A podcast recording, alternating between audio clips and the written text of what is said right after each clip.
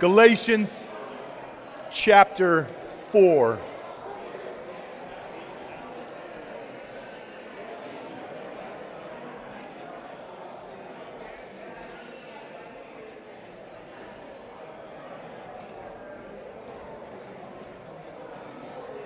The letter to the Galatians, chapter 4. Yes, this is a safe place to be new to the Bible. If you didn't bring one, all you need to do is Google Galatians 4 and the initials ESV. ESV is an English Standard Version you'll want to see for yourself. I'll do all the rest. The letter to the Galatians, chapter 4, beginning with verse 21. The translator heading reads Example of Hagar and Sarah. Hagar and Sarah. We continue our study of this book, perhaps one of the earliest of the Apostle Paul's books in the New Testament. It's a bit raw, feels unguarded. I think that's part of why we like it, why we enjoy it. This is Paul at his maybe least politically correct his most shoot you straight and tell you like it is letter. Not that he isn't truthful in his other letters, just that here, unlike, say, the Corinthians or to the Thessalonians, Paul seems to be a little more provocative. And we've actually reached the end. Today, we reach the end of the first of two major sections of the letter in Galatians. Since chapter 1, verse 1, Paul has been bringing the heat, okay? He's been making his appeal, his argument in opposition to the so called troublemakers of the day who had been bothering, causing trouble with the Galatians, uh, who, and, they, and they, who this party wants the new Galatian Christians to act like Jewish Christians. They want the new Galatian Christians, who this letter is written to, to act like Jewish Christians and not, not necessarily because the Jewish Christians don't like the Gentile pagan cultures and practices, although it kind of feels like it, doesn't it? It's a bit racist, but it's not fundamentally. There's, there's nothing new under the sun. But this is about how and what a person must do to be reconciled to God, to be made righteous and whole, to be acceptable. That's what this is all about. How to be acceptable and accepted by God as a person and as a people. What we're about to read is Paul's concluding remarks. Think of like a trial and an attorney. These Paul's concluding marks, remarks on the subject. The, the next two chapters, the last two chapters, are all about how we live in light of everything he wrote in the first four chapters. You're going to love it. This, but this is his closing argument. His closing argument. And if you've ever, if you ever had the thought that it might be hard to follow my train of thought as an amateur preacher, right? If you're here on a Sunday morning thinking, where is my pastor going with all of this that he is saying? Well, exhibit A, see if you can catch on what Paul is saying. Here, here Paul, what Paul is attempting to say, for, for many, for this may be perhaps one of the most controversial and confusing, confusing things Paul has written yet in the in, in the letter to the Galatians. These are fighting words. This is to reference a terrible oh, genre of comedy and jokes. This is Paul's attempt at one of those your mama is so fill in the blank jokes, okay? Listen, watch. Or one of those Dr. Phil, you know, paternity test episodes. You got to ask yourself, listen, you gotta, get ready, buckle up. Ask yourself, if you know your Bible, it's going to become clear. Ask yourself, why is Paul bringing up an ugly story about Abraham's past? Why, why, why does Paul bring up an ugly story about Abraham's past? Paul's concluding remarks, his gotcha moment before he moves on to what is, it's like to live in the good of the gospel for one who has been justified by faith and not by works. Why does Paul drag the most revered, respected, you know, old guy, father of the people of God, his name through the mud. Where are you going with this, Paul? We should all be asking. Look with me. I'm going to attempt to explain. I'll read, then pray.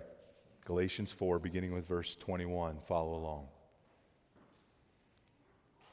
Paul writes, verse 21 Tell me You who desire to be under the law, do you not listen to the law? Verse 22 For it is written that Abraham had two sons, one by a slave woman and one by a free woman. But the son of the slave was born according to the flesh, while the son of the free woman was born through promise. Now, this may be interpreted allegorically.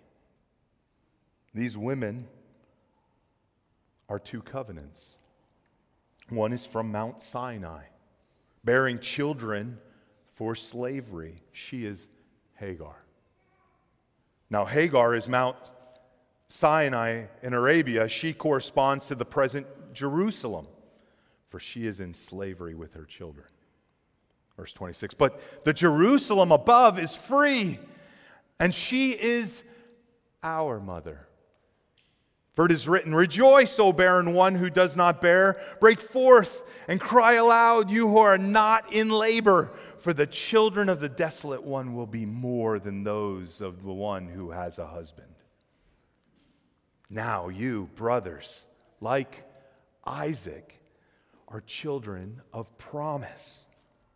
But just as at that time, he who was born according to the flesh persecuted him who was born according to the Spirit, so also it is now. But what does the scripture say?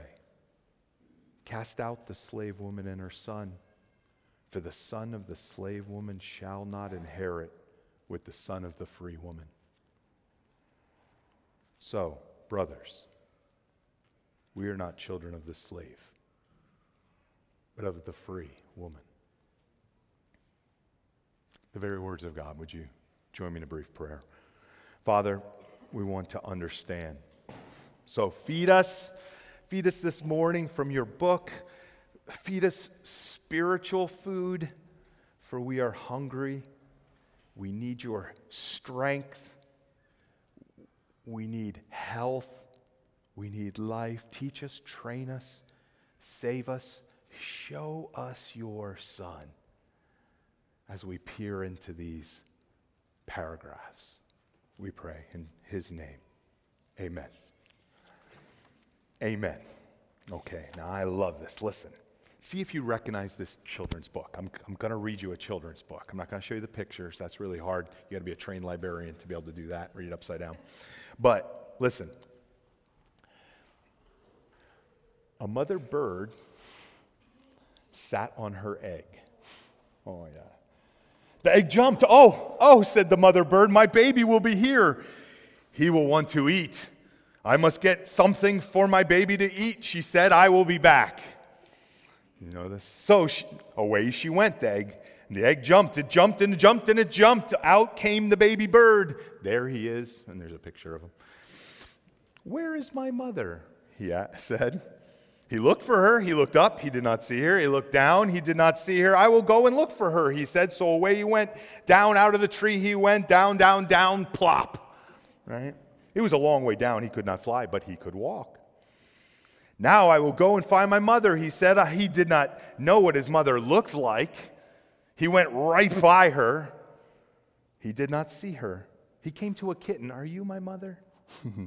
he said to the kitten, and cats doing what they do. The kitten just looked and looked. it did not say anything. The kitten was not his mother, so he went on. Then he came to a hen. Are you my mother?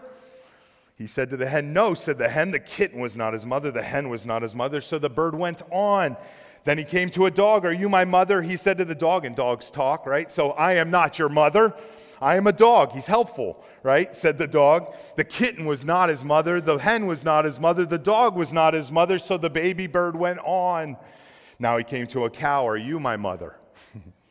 he said to the cow, How can I be your mother? Said the cow, I'm a cow. The kitten and the hen were not his mother. The dog and the cow were not his mother. Did he have a mother? I did have a mother, said the baby bird. I know I did. I have to find her. I will, I will. Now the baby did not walk, he ran. Then he saw a car and the baby bird and the baby bird did not stop. He ran on and on. Now he looked way, way way down and he saw a boat. There she is, said the baby bird. He called to the boat, but the boat did not stop. The boat went on. He looked up, way up, and he saw a plane. Here I am, mother, he cried out, but the plane did not stop. The plane went on. just then, ooh, if you know the story, this is the exciting part. Just then, the baby bird saw a big thing. It was a steam shovel. This must be my mother. There she is, he said. There is my mother. Mother, mother, I said, uh, here I am, mother, he said to the big thing, but the big thing just said, snort. and it scooped up the baby bird. Oh, you are not my mother, said the baby bird. You are a snort. I have to get out of here. But the baby bird could not get away. The snort went up. It went way, way up, up, up, up. And up went the baby bird. But now where was the snort going? Oh, oh, oh, what is the snort going to do to me? Get me out of here. Just then the snort came to a stop. Where am I? said the baby bird. I want to go home. I want my mother. Then something happened. The snort put the baby bird back in the tree. The baby bird was home. Just then, the mother bird came back to the tree. Do you know who I am? She said to her baby. Yes, I know who you are, said the baby bird. You're not a kitten. You're not a hen. You're not a dog. You're not a cow. You're not a boat or a plane or a snort. you are a bird. You're my mother. You're my mother. There's something very special about a mother. Even if you've never met your mother, even if your mother treated you badly, terribly, even if you want nothing to do with your mother, even if even if you've been adopted, or all you know is a grandmother, there is something very special about a mother. Even if she isn't perfect, and to some degree, as with everyone, there are no perfect mothers, not even close. And if you're a lady in the room who is a mother, you know that better than anyone else. But still, still, there's something very special about a mother. And, and there is an instinct within us all to want our mother. It's really neat. You can see it if you're a parent. For all kinds of reasons, and in particular this morning, Paul, Paul's going to pull on that heartstring.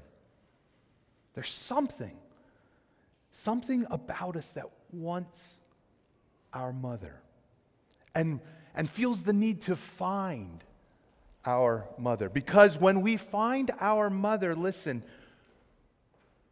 we find ourselves. We find ourselves, our identity, our true When we find our mothers, we find answers to all kinds of other questions questions about life, about the world around us, where we come from, where we're going, where is home, where I can be safe and secure.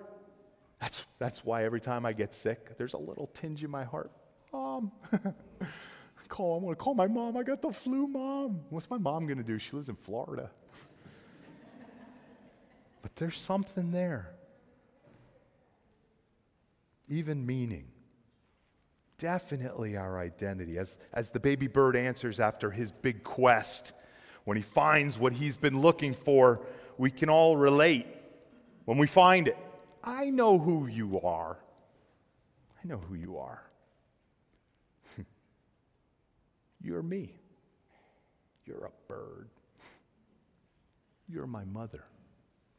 The connection is made. That's Paul's concluding argument. Picture a courtroom, closing argument. Before he moves on to how to live in light of all that God has done for us, it's going to be a great last two chapters about the Holy Spirit in particular. But first, first he makes one last, you might say, heartstring appeal. It feels really heady, but it's not really for any and all of the new Christians living in and around the region of Galatia and us as well, us as well as we look around and ask the question, is this it? Is that, is that it? Is that what I'm looking for? Are you my mother? And Paul said, Don't settle for a poor imitation. We are children of the promise. We're children of the promise, not of the flesh. Or, or to say it another way, our mother, our mother is grace, not the law. Our mother is grace and not the law. And for the one who has experienced regeneration, has received Christ by faith, and as we receive him and all that he has accomplished, and we experience that, and supernaturally we're just transformed, all of a sudden being born again of a new mother. When we come face to face, we can say, I know who you are. Grace, you're my mother not that cruel taskmaster that I once trusted, myself, and rules and regulations. Grace is our mother. Let, let, let, allow me, this is a tough text. Allow me to walk you through the text. Let me show you how Paul makes his case. He does it in three stages, or maybe he uses three categories. He's got all kinds of pictures and symbolism here and stuff like that, but he's comparing and contrasting three times two mothers, two sons, and he uses two cities two mothers, two sons, two cities. That's how we're going to walk through the text. First, two mothers. Look again with me at verse 21. Let me show you. Verse 21. Paul writes, mm, Tell me, you who desire to be under the law, do you not listen to the law? Now, now, or in other words, stop right there. Hey, you guys who uh, want to follow a bunch of rules and regulations and stuff in order to prove yourselves worthy of God's favor and his approval, to be accepted, to be identified as one of God's children. Have you, this is what Paul's saying, have you not read your Bibles? Have you not read your Bible? Notice Paul uses the word law in two different ways in just this one sentence. Look again, verse 21. Tell me, you who desire to be under the law, and he, and he means that as in the moral and ethical codes given to Israel, mediated through Moses and the prophets, probably the most pertinent of all the rules here in mind that's being debated here in Galatia, having to do with the practice of circumcision. That's why Paul calls the troublemakers the circumcision party, which doesn't sound like a party to much of a party to me, but that's what they call it the circumcision party. He's basically saying, Do you not listen to the law? Do you not listen to the law? And see, he switches right there. Now he's referring to the law in its entirety, entirety of the sacred scriptures. That's, that's why he continues as he does. Look, verse 22. He now has no rules here, no ethical obligations. This isn't the Ten Commandments. Verse 22. For it is written that Abraham had two sons. He's speaking of Genesis and a, and a whole swath of Genesis. For it is written that Abraham had two sons, one by a slave woman and one by a free woman. Now, listen, he's saying, aren't you guys Bible people? But interestingly, Paul's already, he, he, this is deep. He, he, Abraham has more than two sons. In, in Genesis, he has more than two sons, but that's not the point that Paul is trying to see. You're going to see that in a moment. Look, Paul, Paul points out, as is recorded in Genesis, Abraham had two sons. We've already seen Abraham in the letter. He's bringing up again. One one son was born of a slave woman, and one was born of a free woman. There's other sons, but he's making a point here. He's got two sons, one of a slave woman and one of a free woman. Two mothers, two mothers, one father, Father Abraham. Father Abraham was given the promise, a promise by God Himself. Go and make a, God made a covenant with him when he was still childless. He was a pagan. He had done nothing to deserve any of this. God was going to make him a father of a great nation and be a blessing to all the nations throughout the earth. But as the story goes, Abraham at that point was already really, really old. And so was his wife though we can't say she was old, but we just say, so is his wife. Don't want to mention her age. But he was really old, and he had a wife who we imply old too. And when they had waited many, many, many years, patiently waiting for this son to appear, for them to conceive, and it now appeared as if there was no chance, no chance at all that his wife would conceive, his wife gave him her servant they took matters into their own hands. That's how the story goes. This is what happened. They took matters into their own hands and tried to achieve what God had promised by conceiving a son through other extraordinary means if you catch my drift. The first son, right? Paul's saying, the first son was conceived and born by the slave woman Hagar. His name was Ishmael. Ishmael. The second son, Paul's saying, and we, we agree, everyone's agreeing at this point. The second son was conceived and born by the free woman, Sarah, Abraham's wife. It's the only time she's referred to as the free woman in all of Scripture. As God promised, she conceived and bore a son named Isaac. Hera, Hagar and Sarah, or Hera. Hagar and Sarah, two mothers. Now listen, now, now Paul's going to switch two sons. Verse 23. Verse 23. But the son of the slave was born according to the flesh as in according to human effort, okay? Right? While the son of the free woman was born through promise, as in according to faith, as in nothing they did. And now comes the crazy controversial part because so far this has all been a matter of record. Here we go, but no one has disagreed so far. But now Paul drops the bomb, verse 24. Now, this may be interpreted allegorically. Allegorically, stop right there. A scary word if you've been around a church any length of time that takes the interpretation and the application of Scripture seriously, as we do, as you do. I love that about us. A scary word, allegorically. Allegory. You might be thinking, oh no, Paul oh, Paul is going to dive into some sort of postmodern, right? Truth is relative, meaning, me- meaning is in the eye of the beholder kind of garbage, but that's not what's happening here. Not at all. Listen, what he means by allegory here is that although the figures in the events, although the figures in the events were real and meaningful, there was something more. At least, let's say, he perceives a deeper level that could be benefited from that story. There's, there's more than here that, that meets the eye. We can use this. There are layers of meaning here, more to glean, something we can deduce that isn't necessarily introducing a new concept, but, but perhaps as the patterns emerge in the story, we can observe truths that reinforce what we already know. That's what's going on here. So here it is, verse 24. Now, this may be interpreted allegorically. These women are two covenants. Here's the two sons. Two mothers, two sons. One, one is from Mount Sinai, bearing children for slavery. She is Hagar. Hagar, the slave woman, let me explain. Paul, Paul says she represents allegorically, not literally, but allegorically, the first covenant, the Mosaic covenant. She's associated with Mount Sinai the geographic location of the giving of the law, literally a mountain place associated not with promise, but rather the giving of the law. Now, Mount Sinai, the giving of the law.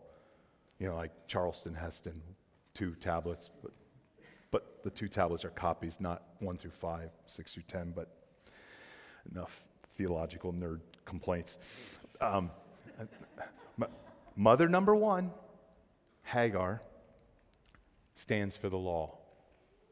Her offspring forever, under the shackles of the law. Slaves. Well, that's not a new topic here in Galatians, is it? Remember from past weeks, the law is good for one thing and one thing only. If you're confused, if you think Christianity is about like a set of things that we do and we act like and that, that we act good, and because we're good, we're Christians. Now listen, there's, the law is good for only one thing. Back in chapter 3, verse 22, killing the rebel. The law imprisoned everything under sin. It was powerless to change us. It still is. The law made no one righteous and holy, contrary to popular belief. It was designed to convict us and compel sinners like us to look outside of ourselves for relief. As Charles Spurgeon, great 1800s preacher in London, said, the law is the most rigorous master in the world. The law is the most rigorous master, and no wise man would love its service. no wise man would love its service. For after all you, you have done, the law never gives you a thank you for it, but says, Go on, sir, go on. Spurgeon says, The poor sinner trying to be saved by the law is like a blind horse going round and round in the mill and never getting a step further, but only being whipped continually. The more he does, the more tired he becomes, the worse it is for him. That's what the law is like. And if that's what you feel like when you think about the Lord and you think about this, this book and you think about the church, whipped continually, the more work you do, the tireder you become, the worse it is for everyone. That's not the gospel. It's not what we believe. That's Hagar at Mount Sinai. Hagar, the slave, Ishmael, the slave, the law, our jailer. Verse 25, now it gets even crazier. Buckle your seatbelts. Verse 25. Now, Hagar is Mount Sinai in Arabia. She corresponds to the present Jerusalem. For she is in slavery with her children. Okay, this may be like this is the who's your mom, your mama is whatever kind of joke. This is the worst thing that Paul could have said at this moment. Connect the dots here. Maybe you don't see it. What did everyone expect Paul to say at this moment? They expected him to say Hagar and her son Ishmael were the children not of the promise, they're slaves. Isaac is the son of promise. Isaac corresponds with the city of Jerusalem. The Jews and their well defined, rigorous, law defining culture. They, they are the sons of Abraham. Hagar and Ishmael were the Gentiles living God forsaken, lawless lives down in Arabia. That's what you'd expect. Keep the story straight, right? Right? But that's not what Paul says. No. Here's the allegory. He writes Hagar is Mount Sinai in Arabia. She corresponds with the present Jerusalem. For she is in slavery. Do you see what he's saying? With her children. Paul calls the Judaizers, the, the Gentiles, did, did you catch it? See what he did? He comes from the line of Hagar and Ishmael, Jerusalem, but it's like a home wrecker here. Paul says the Judaizers in Jerusalem are the sons of Hagar, the slave. There's no salvation there. How did Paul get here? crazy allegorical interpretation? No, because like Hagar, the Judaizers, as they submit themselves to the law, as they come under the law and look to the law to do what it was never designed to do, to make them righteous, when they misplace their faith in God and located it in the law, even though they're reading the law, the Bible, their Bibles, they align themselves with the city of Ishmael, the city not of promise, the city that believes God helps those who help themselves. Their mother is Hagar. Two mothers, two sons. Now, now we're into cities. What? Cities. Keep, keep up. Verse 26. But the Jerusalem above, see, here's the cities. The Jerusalem above is free. And that's a beautiful phrase. The Jerusalem above is free, and she is our mother. Are you my mother? You're a Christian? She is our mother. Church, Paul's saying, You are the heavenly city. God's people set apart and different from every other city. Verse 28 You, brothers, like Isaac, are children of promise. In sharp contrast to a city enslaved by a law Paul describes a new future already, but not yet spiritual city that is disconnected from the then present day Jerusalem, a city above, void of the trappings of law keeping, void of the monolithic body of precepts, rules prescribing every movement and every moment of our lives, void of, the, of a performance based evaluation system Paul introduces a second city, the free city. You know what it's like to come across this city? What it's like to catch a whiff of the smell, of, and you know city smell, right? A city that smells like freedom. What, what happens? You break into song. That's why we sing. You might wonder, ah, okay, here Okay, I think for us, singing's normal. Unfortunately, it's not normal even for a church for everyone to be singing. I love it. People all the time ask us, Can you turn down the sound? I'm visiting the church, it's too loud. And I'm like, I'm sorry, but we barely have the speakers on.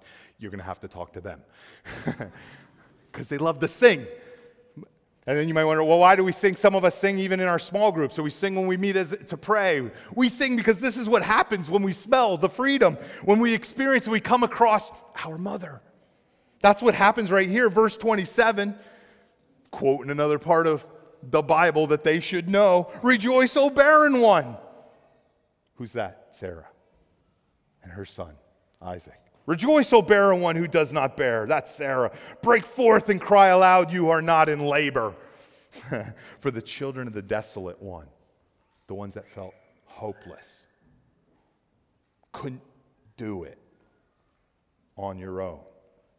The children of the desolate one will be more than those of the one who has a husband.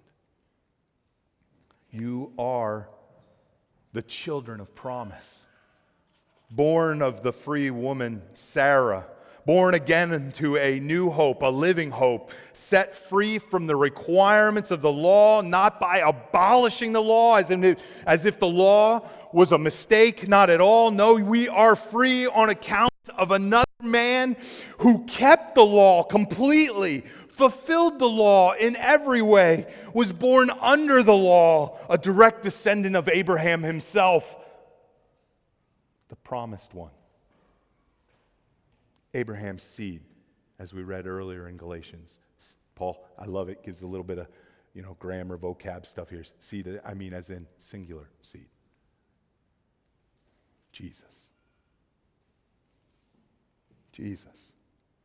Jesus is the true son of Abraham, to whom God made the promise.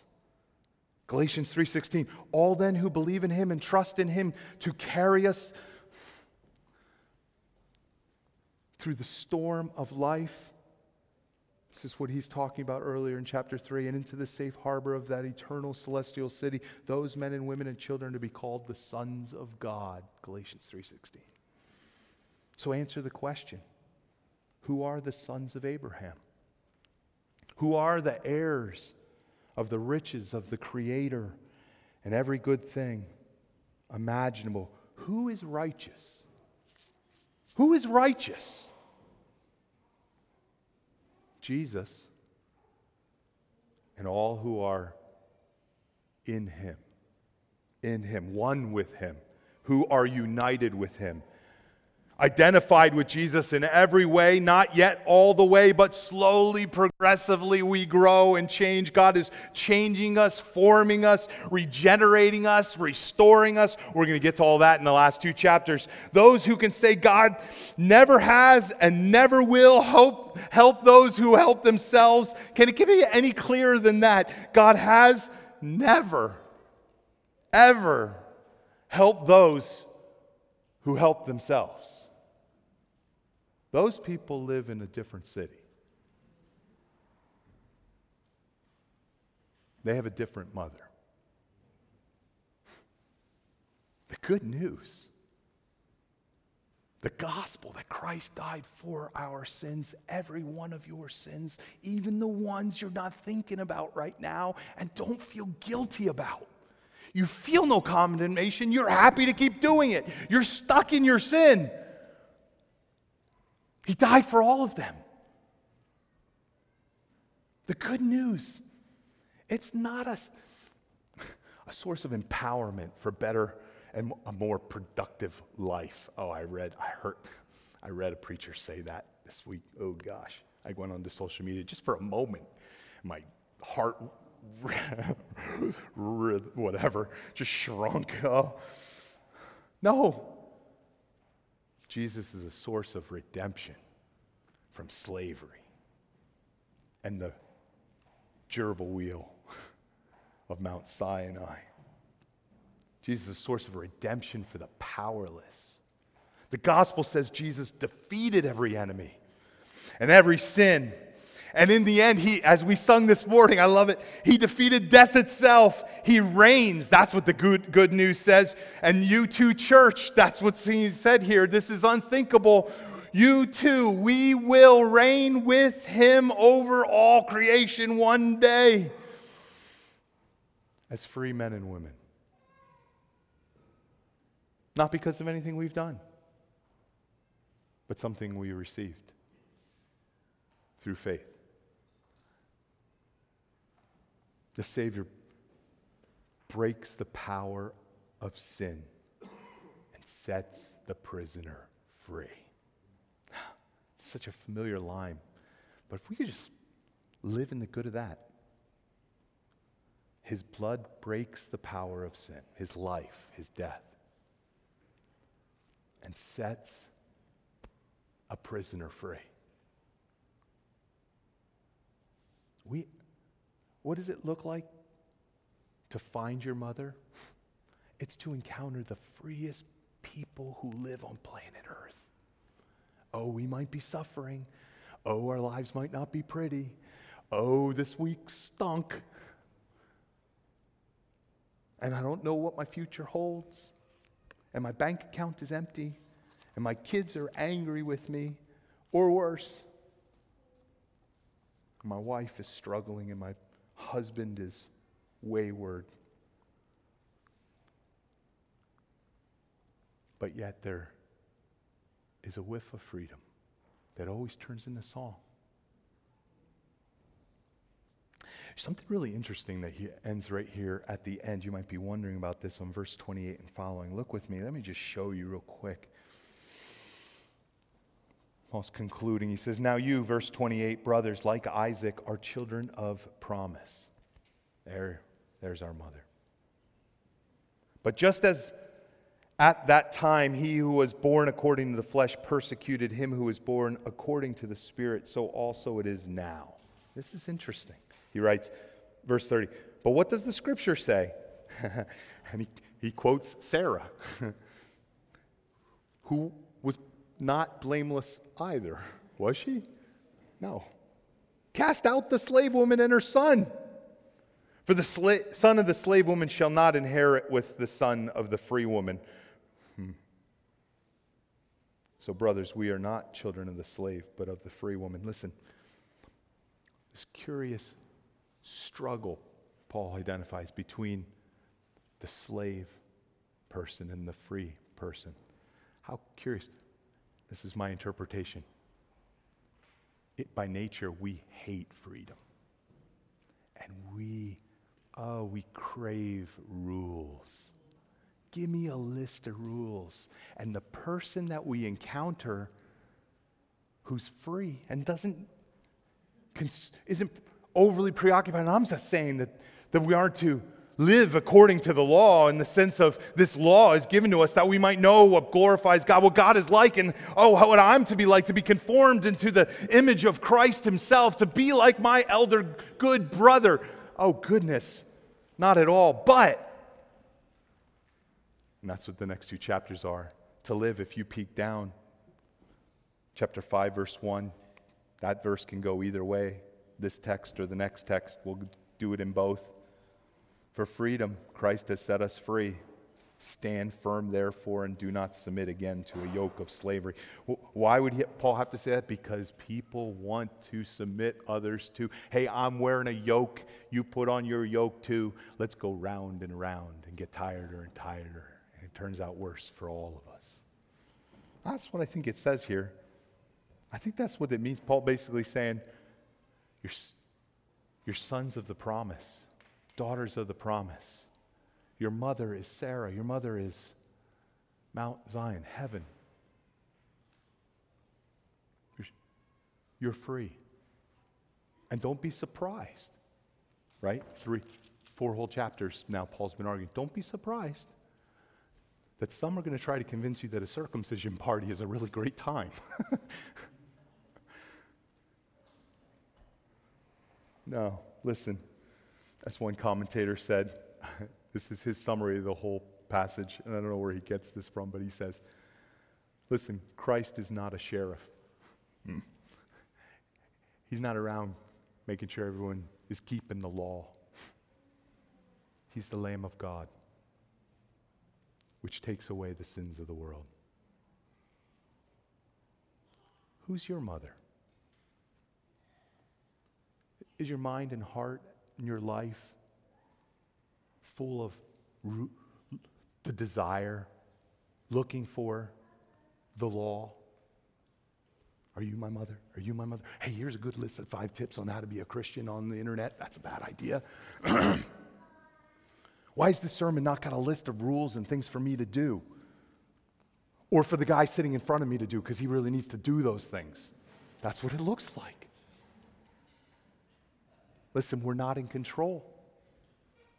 We're sons and daughters of the promise, and the promise still stands. And its arms are wide open, welcoming all the weary, tired, and burdened by the fact that you have not kept the law convicting you. We're not in control. It's, it's a promise, it's not something according to the flesh. We're not good. The law has taught us that. But, but for the one who can say, Oh, Sarah's my mother, Mount Zion's my mother,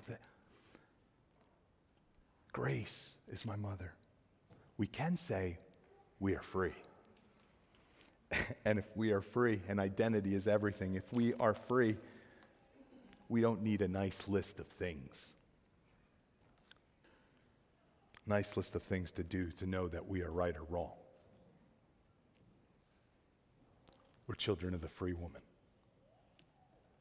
We're united to Christ. All that is His is yours. And one day, you'll actually see it. So, would you rejoice with me and with us as we celebrate the Lord's Supper and sing? Would you pray with me?